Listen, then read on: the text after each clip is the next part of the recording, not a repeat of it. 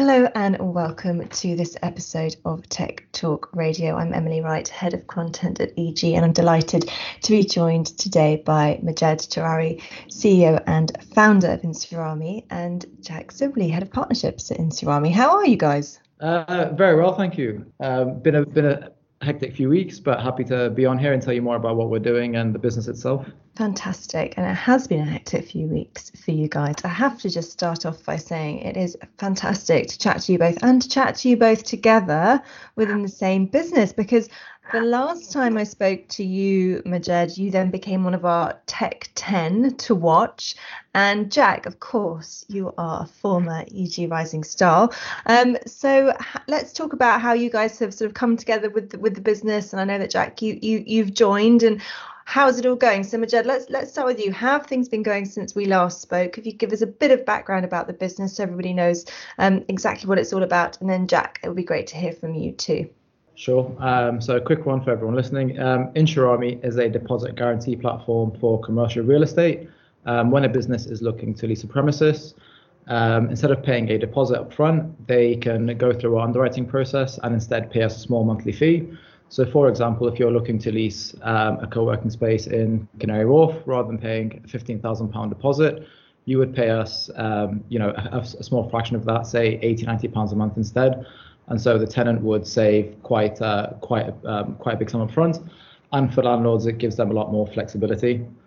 Um, on the question that you mentioned, how's it been going since we met? I think we met up just before we we launched um, in I think it was uh, mid end 2019. Um, obviously, as you know, since then, a lot of things have changed, and so it's been very um, interesting for the business, very exciting, um, and it's culminated with this big fundraise. Um, you know, like most businesses, we've been um, we were affected during COVID, but also allowed us to test quite a lot of things. So, um, paying out claims was something that we uh, went through almost a couple of months into COVID.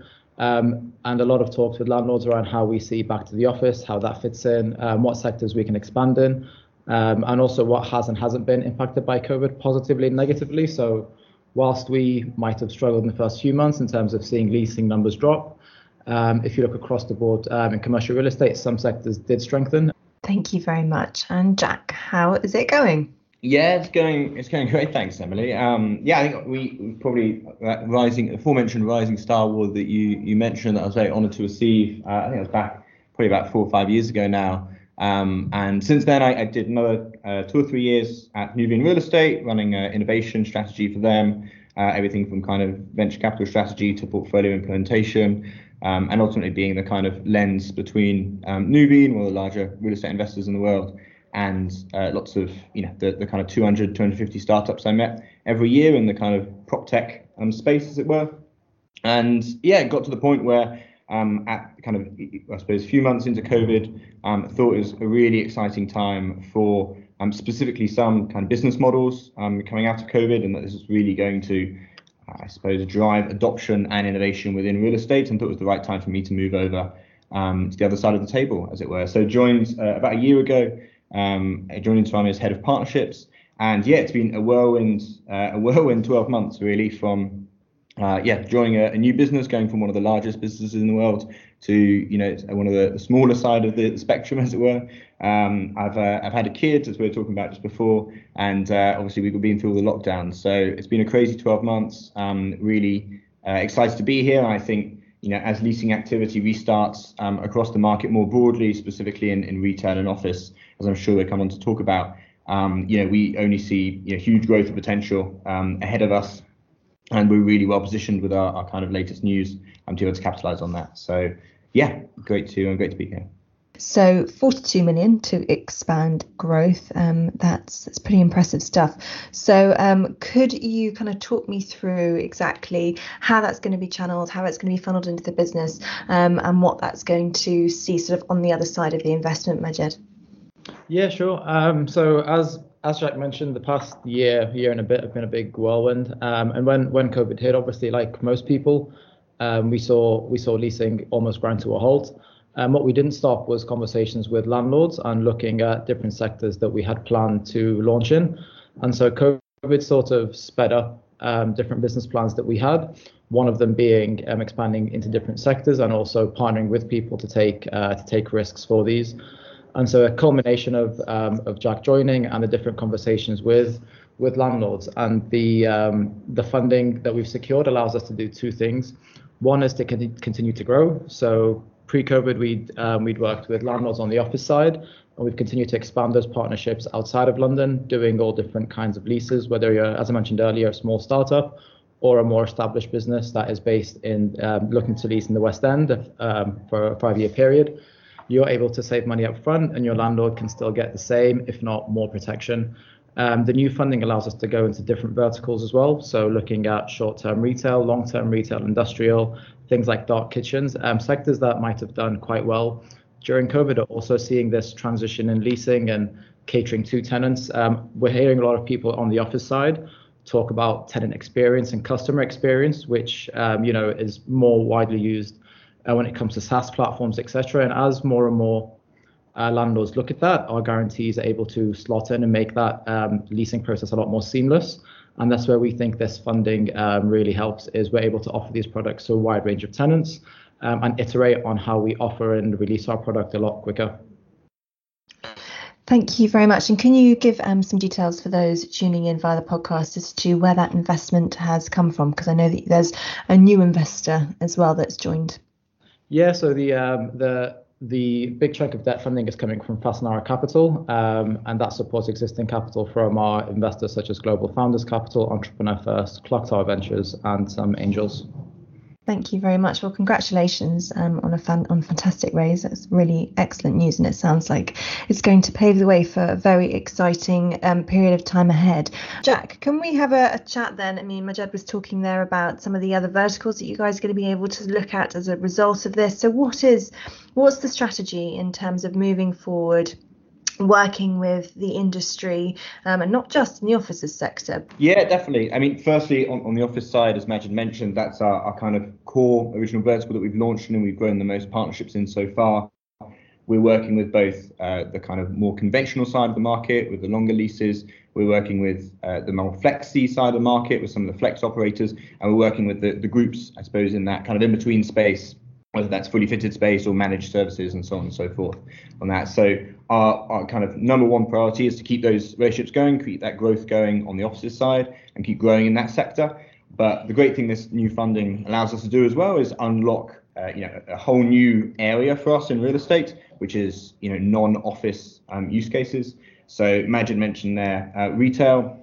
We, we see it in the same way, kind of both conventional retail and flex retail um, particularly maybe down the the um, F&B side um, of retail as uh, you know businesses look to bounce back from COVID as the world opens back up and we get back to something like a you know what lots of retail businesses would consider a, know, quite unquote kind of normal operating environment. Um, we can be there to um, support them and allow them to open and expand and take new spaces without having to lock up tens of thousands, sometimes hundreds of thousands of pounds um, in deposits every time they open a new site. Um, so that's the kind of the priority for retail. Uh, and then on the industrial side, um, we're really seeing, uh, I suppose, two main opportunities there. Number one uh, is going to be multi-let industrial, um, who really benefit from uh, lower upfront costs overall. And number two, as Majed mentioned, some of these, uh, I suppose, new, uh, whether you call them retail or industrial kind of concepts, such as dark kitchens, um, where we're um, you know, having a lot of good feedback with different operators in the market at the moment um, around how we can launch uh, launch our products in that vertical. Um, and alongside that, there's, there's lots of other opportunities and, and niches that we're seeing um, where we are really solving, you know, a, a very practical and very uh, very painful pain point uh, for lots of different businesses who at the moment are, you know, very cash conscious coming out of COVID, but don't want that to temper their you know their ambitions of growth. Um, and we can kind of provide that best of both worlds solution that adds, you know, gives the landlords the same protection that they used to in terms of the, the traditional cash deposit, while also allowing businesses to keep that money invested in their business. Thank you very much. Now, I'm going to come on to talk to you, Majed, in a minute about um, that, uh, the solution um, to uh, a very real problem. I mean, that's something that we talked about when we first met to discuss the business, and it'd be really interesting to have a chat to you about that again. But before I do, um, Jack, just while while sort of you're answering a question and chatting, I'd be interested to get your opinion on um, the business Insurami. What attracted you to to the business? We weren't there from the beginning, so it's really good to kind of get a sense as to what it was that caught your eye and made you think, you know what, I'm going to make that move, and that that's where I want to be. Yeah, definitely. I mean, it was it was a thought process I went through, um, you know, as part of that that process of deciding that I I'd kind of done the, the piece on the corporate innovation side and wanted that experience on the other side of the table, as I put it earlier, um, working you know at a startup. And I think there were probably two things um, that made me choose Insurami, or maybe three things. uh, number one, the great team and, and working with Majed. And I think when you're working in an early scale business, I'm not just saying this because Majed sat next to me, obviously. Um, but you know, when you're working in a, a, small business, the people do really matter, um, and I think being able to click with those people from the first time you meet um, is really important on that side. Um, number two, maybe a bit more uh, interestingly for the listeners, uh, is uh, you know I think a lot of solutions in the prop tech space or in the real estate technology space have been quite point solutiony. Um, let's say over the last uh, five years, and I think actually in one of your previous podcasts, Emily, this is this is a point that, that was drawn out, which is that it's not necessarily a bad thing at all, but lots of the the innovation in real estate has been to this date designed to solve relatively um, simple problems. Mm-hmm. And what I really like about you know the deposit guarantee product and the Insurami concept is that you know we are really bringing ultimately a, a new way of not not just you know a new point solution to the market, but really a whole new way of doing business. Um, and we are really working not at the kind of necessarily the kind of um, I suppose experience level of once you're in a building, um, how do you you know experience that building, not the kind of smart building technology side, but at the point of the transaction of the leasing transaction, and that's something that's quite unusual from from my view of the ecosystem. A lot of the solutions I saw and and kind of when I was thinking about where I was going to move, different options I might have had um, were more down that side. And, and Insurami is one of the only groups who are really, I suppose, bringing fintech into real estate um, in a very real sense, in the terms of creating a kind of new financial product that we believe is going to become a new market standard um, in real estate leasing and, and shape the future of the commercial lease.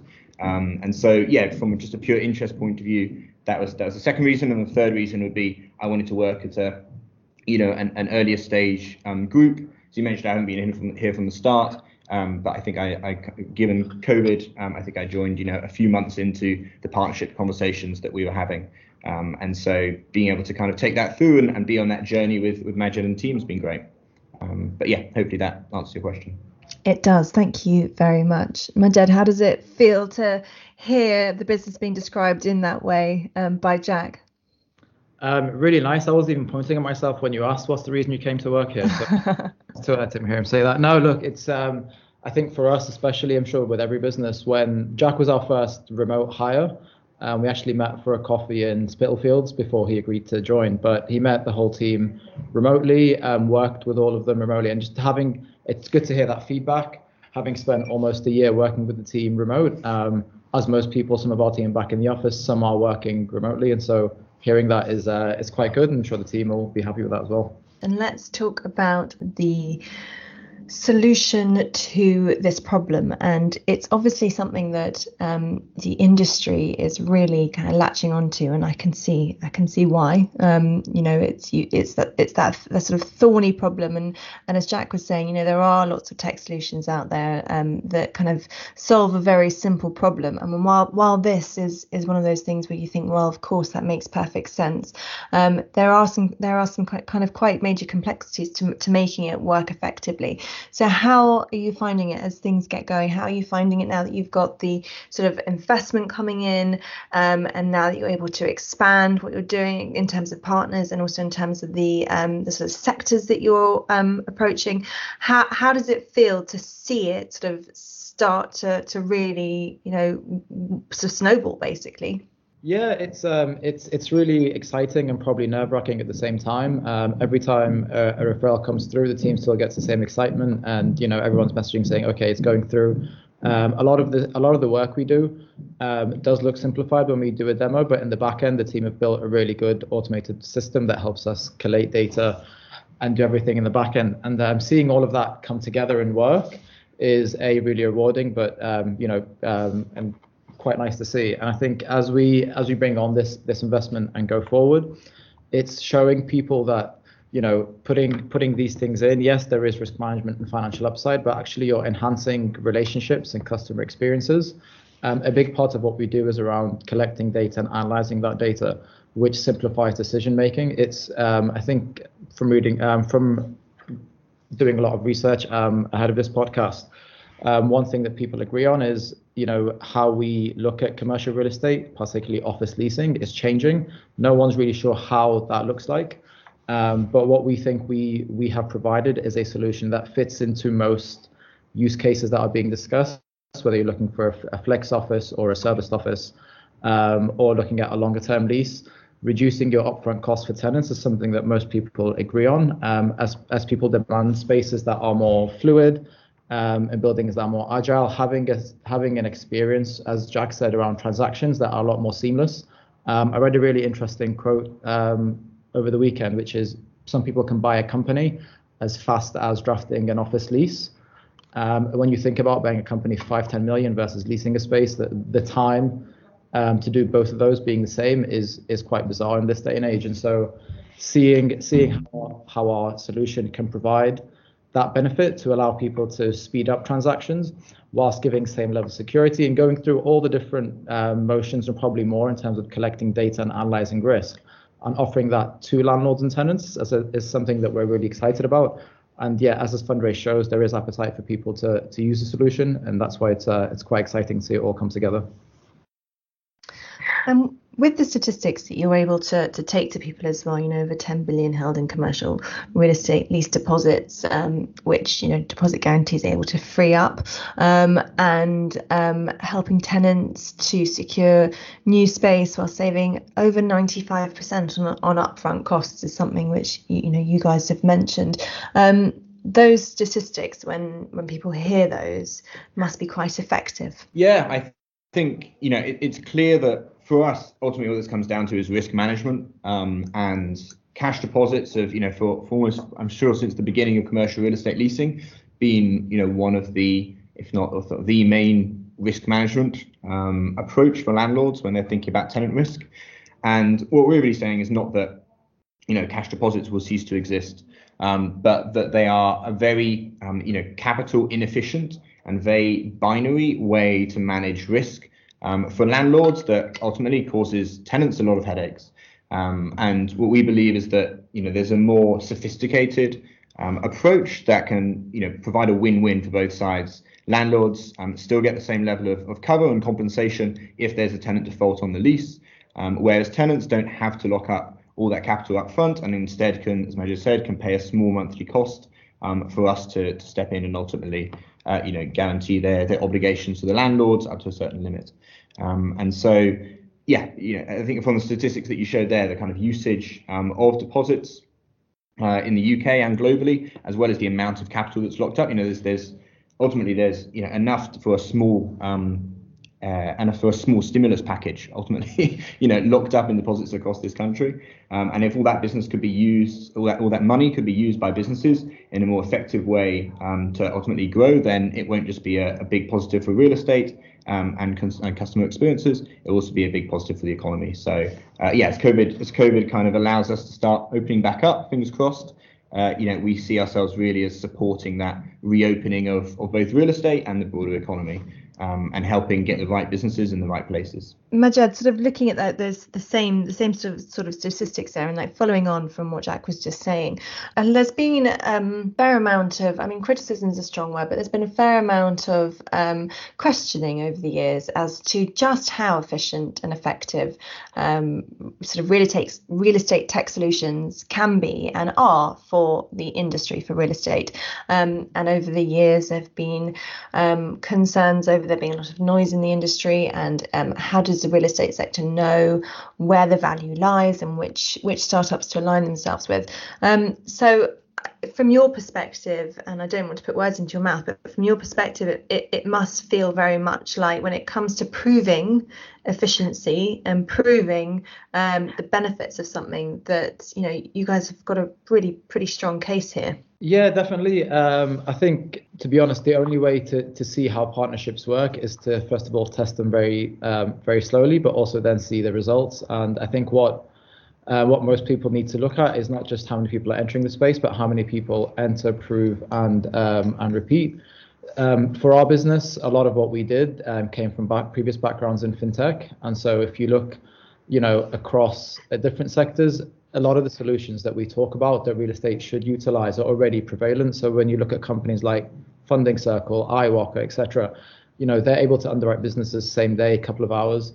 Um, and so utilizing that technology, but making it specific for real estate, you know, um, looking at lease, uh, leasing data around defaults and being able to look at public data and combine that with the confidential data that we get.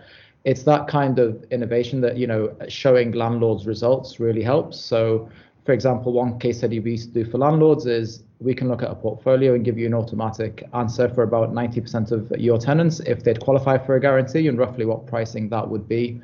Um, turning around something like you know 800 leases in 24 hours um, you know really impressed our partners and helped us progress um, in talks. And it's it's it's those kinds of results that you know we see the industry responding to being able to show live case studies um, around claims during covid paying them out within you know five or ten business days as agreed um, showing a clear process that you know is, is is used in different industries or different sectors. Being brought into real estate i think is probably the the difference. We're, we're not saying this is a brand new technology. And um, what we're saying is these are solutions that we've built very robustly, very well. Um, they're backed by players who are, you know, who are coming from a fintech space with interest in prop tech, similar to us, um, and expanding that then becomes about showing results, um, which we spent quite a bit of time doing during uh, COVID and the mess that that created, but also coming out of that, how our solution can be implemented to meet their objectives around tenant experience, swift um, swift decisions, data collection, etc. It's it's just being able to show the benefits of that technology and how it's used in different case studies that really helped us progress the business. Um, so just a, final question for you both: If you could um, leave our listeners with one message, um, either about the business or about the market in which we're operating at the moment, um, or about your plans in a bit more detail for the next 12 months? I mean, I know we said that there's going to be a lot of growth, um, and obviously that's a, lot to do with you know the the raise. Um, but if you could pick just one message to leave everybody with as we um, finish off today, what would that be? Um, I will start with Jack. Sure, I go first. I mean, I think aside from saying, uh, you know, please feel to, feel free to reach out to us if you've got any any uh, any deals or any any leasing activity that you think could benefit from deposit guarantee. Uh, the big message from me would probably be, you know, and I've seen it kind of firsthand, the kind of first phase of prop tech um, the first, let's say, five years running up to COVID, um, working in my previous role, um, and I think that was that was great, and that was the, the industry uh, finding its feet, and the industry, uh, you know, the word prop tech almost finding out how to define it itself. Um, but I think the next five years are really going to be where the kind of true disruption happens, um, and where you know fintech uh, I think the next five years are going to be all about fintech coming into real estate. And as Majed mentioned in, in the previous answer, you know, lots of solutions that have really uh, technologies that have been built and solutions that have proven themselves in a very competitive fintech, uh, you know, financial services context, coming into real estate as just another industry um, and working out how they can, uh, you know, disrupt and, and take more of the pie. If you look at where all the money is in real estate, it's not um, you know, it's actually not in the operation of buildings. Property managers don't get paid the most in the value chain. It's ultimately in the transactions, and it's people that are involved in those transactions who are, um, you know, who, who, are making the most money. And so I think the most exciting kind of so startups and new solutions are going to be at that point of transaction um, on the kind of fintech side of the industry. So yeah, that'd be my message. Thank you very much, and Majed. Yeah, um, I like some of what what Jack said. I think that the next five years, particularly, um, I think are really exciting as we as we look at the impact COVID's had on things like the discussions around the office space and what people are considering, you know, going forward. Whilst there's no clear answer, I think the next one or two years, what you know the most successful landlords will do is iterate and iterate quickly. Um, some ideas will fail. That happens in most sectors. I guess um, with real estate, you just have to be really wise and quick about how you iterate, test, and then try the um, you know something else, or if it works, scale rapidly. And I think that's some, something we're seeing with our own business, where we've piloted with a with a couple of buildings, then look to to enhance on that. And I think that can be iterated across different um, areas of commercial real estate or different um, different uh, different steps in the leasing process. So for me, it's it's been really exciting. Um, first of all, us coming into to the sector, um, and also then um, growing alongside different startups. And I think in the next five years, you'll probably see a lot more businesses coming in as people look at discrepancies in transactions, um, whether it's buying or leasing, and how they can mirror things from fintech or different areas to really speed up that process. And I think landlords are a lot more open to that because of COVID and working remotely and all the tech everyone else, you know, everyone's embraced. I think that's going to be quite exciting in the next few years. You'll see less barriers to entry um, and more openness for partnerships. Thank you both for joining me today for this episode of Tech Talk Radio. Many congratulations on the raise. Um, it's lovely to chat to you, and it's lovely to chat to you both together as part of the same business as well. Uh, so thanks again, really insightful, and we look forward to having you both back on to Tech Talk Radio very soon.